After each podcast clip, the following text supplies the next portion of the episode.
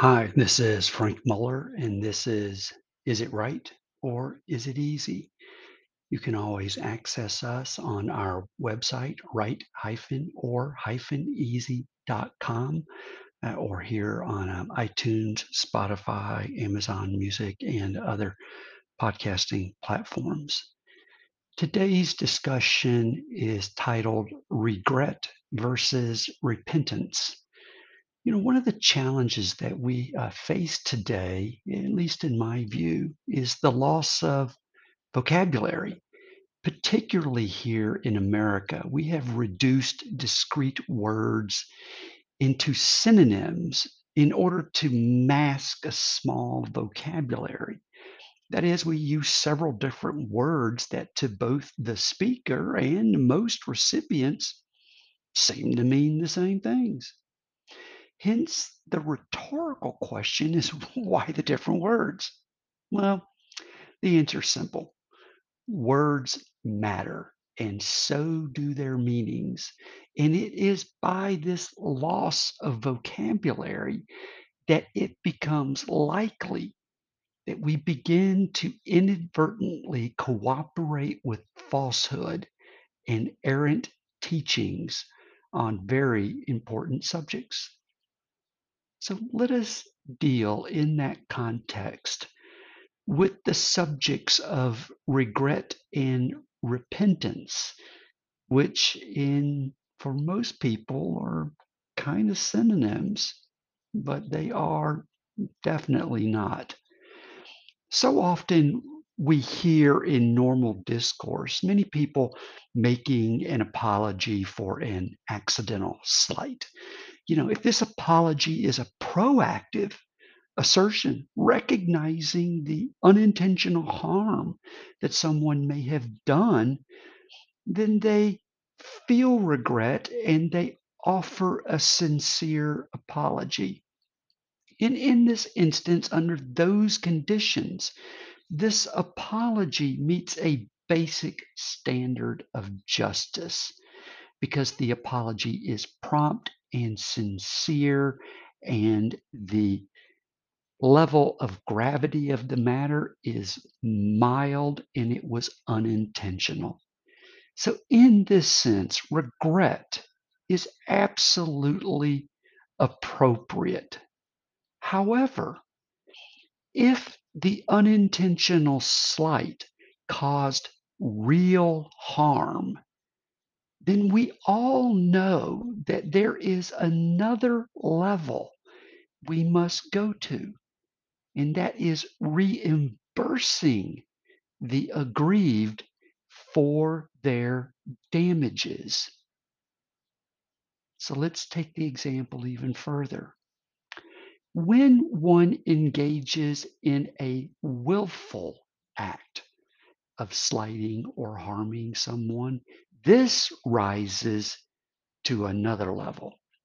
Should the perpetrator proactively recognize their fault, then it is normal for a well formed conscience to not just feel regret and apologize, but also to do what? This is where repentance is. Repentance means we do two things after the apology.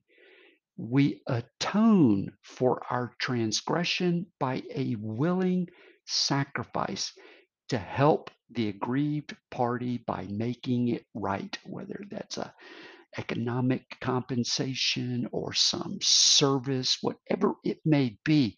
We know that an apology is not enough.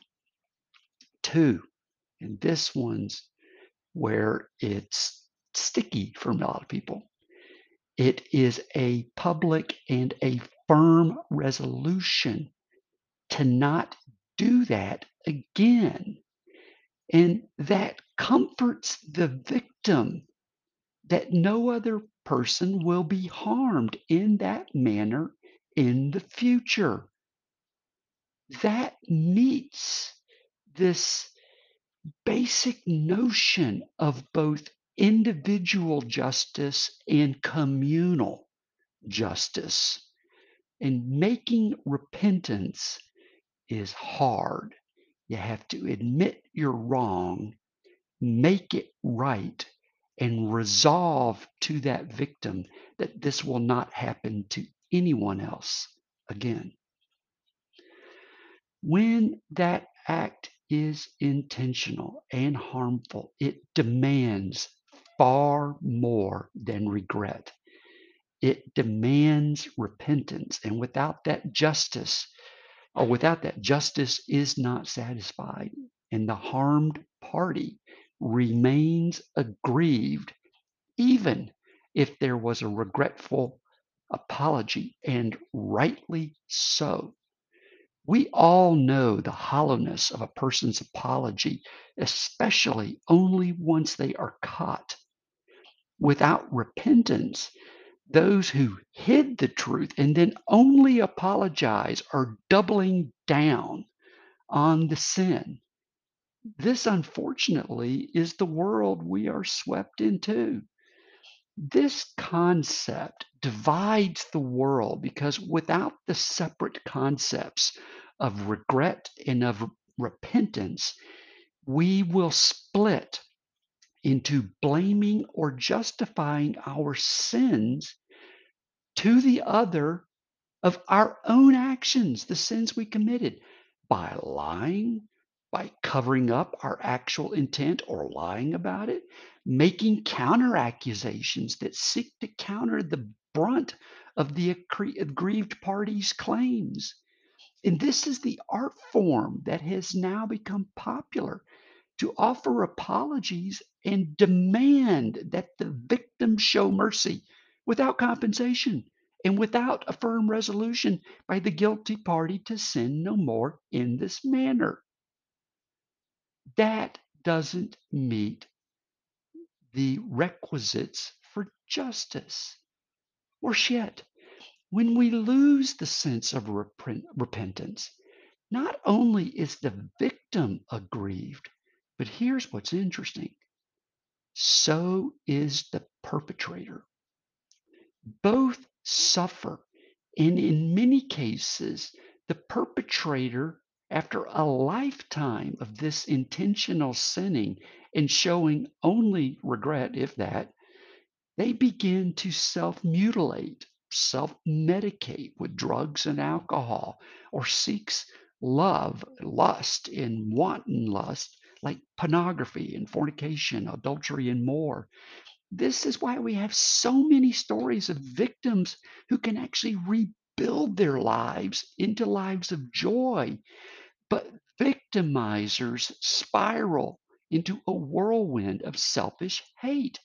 Why? Because the victim allows and shows mercy but the true victim is the perpetrator won't accept the justice that's required to free them from their own sins. This dystopia is now played out, actually celebrated in TV shows and living rooms and classrooms and the workplace, and yes, even at church. In today's culture, we like to think this dystopia is a recent phenomenon, but sadly, it is not. It occurs in every generation, amongst all peoples, and at all times.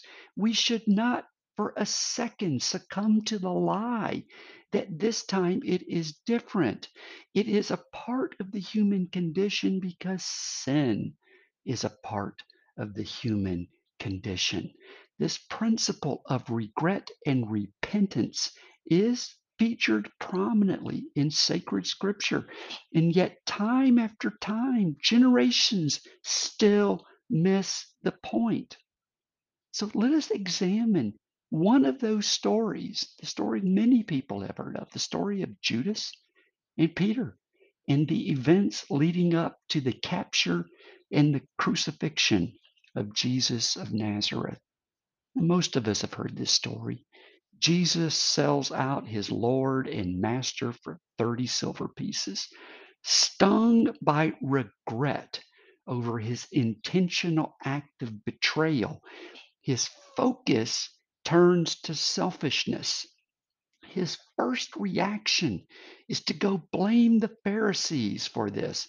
And to justify himself, he throws back the money as the Pharisees scoff, knowing that his effort is misplaced.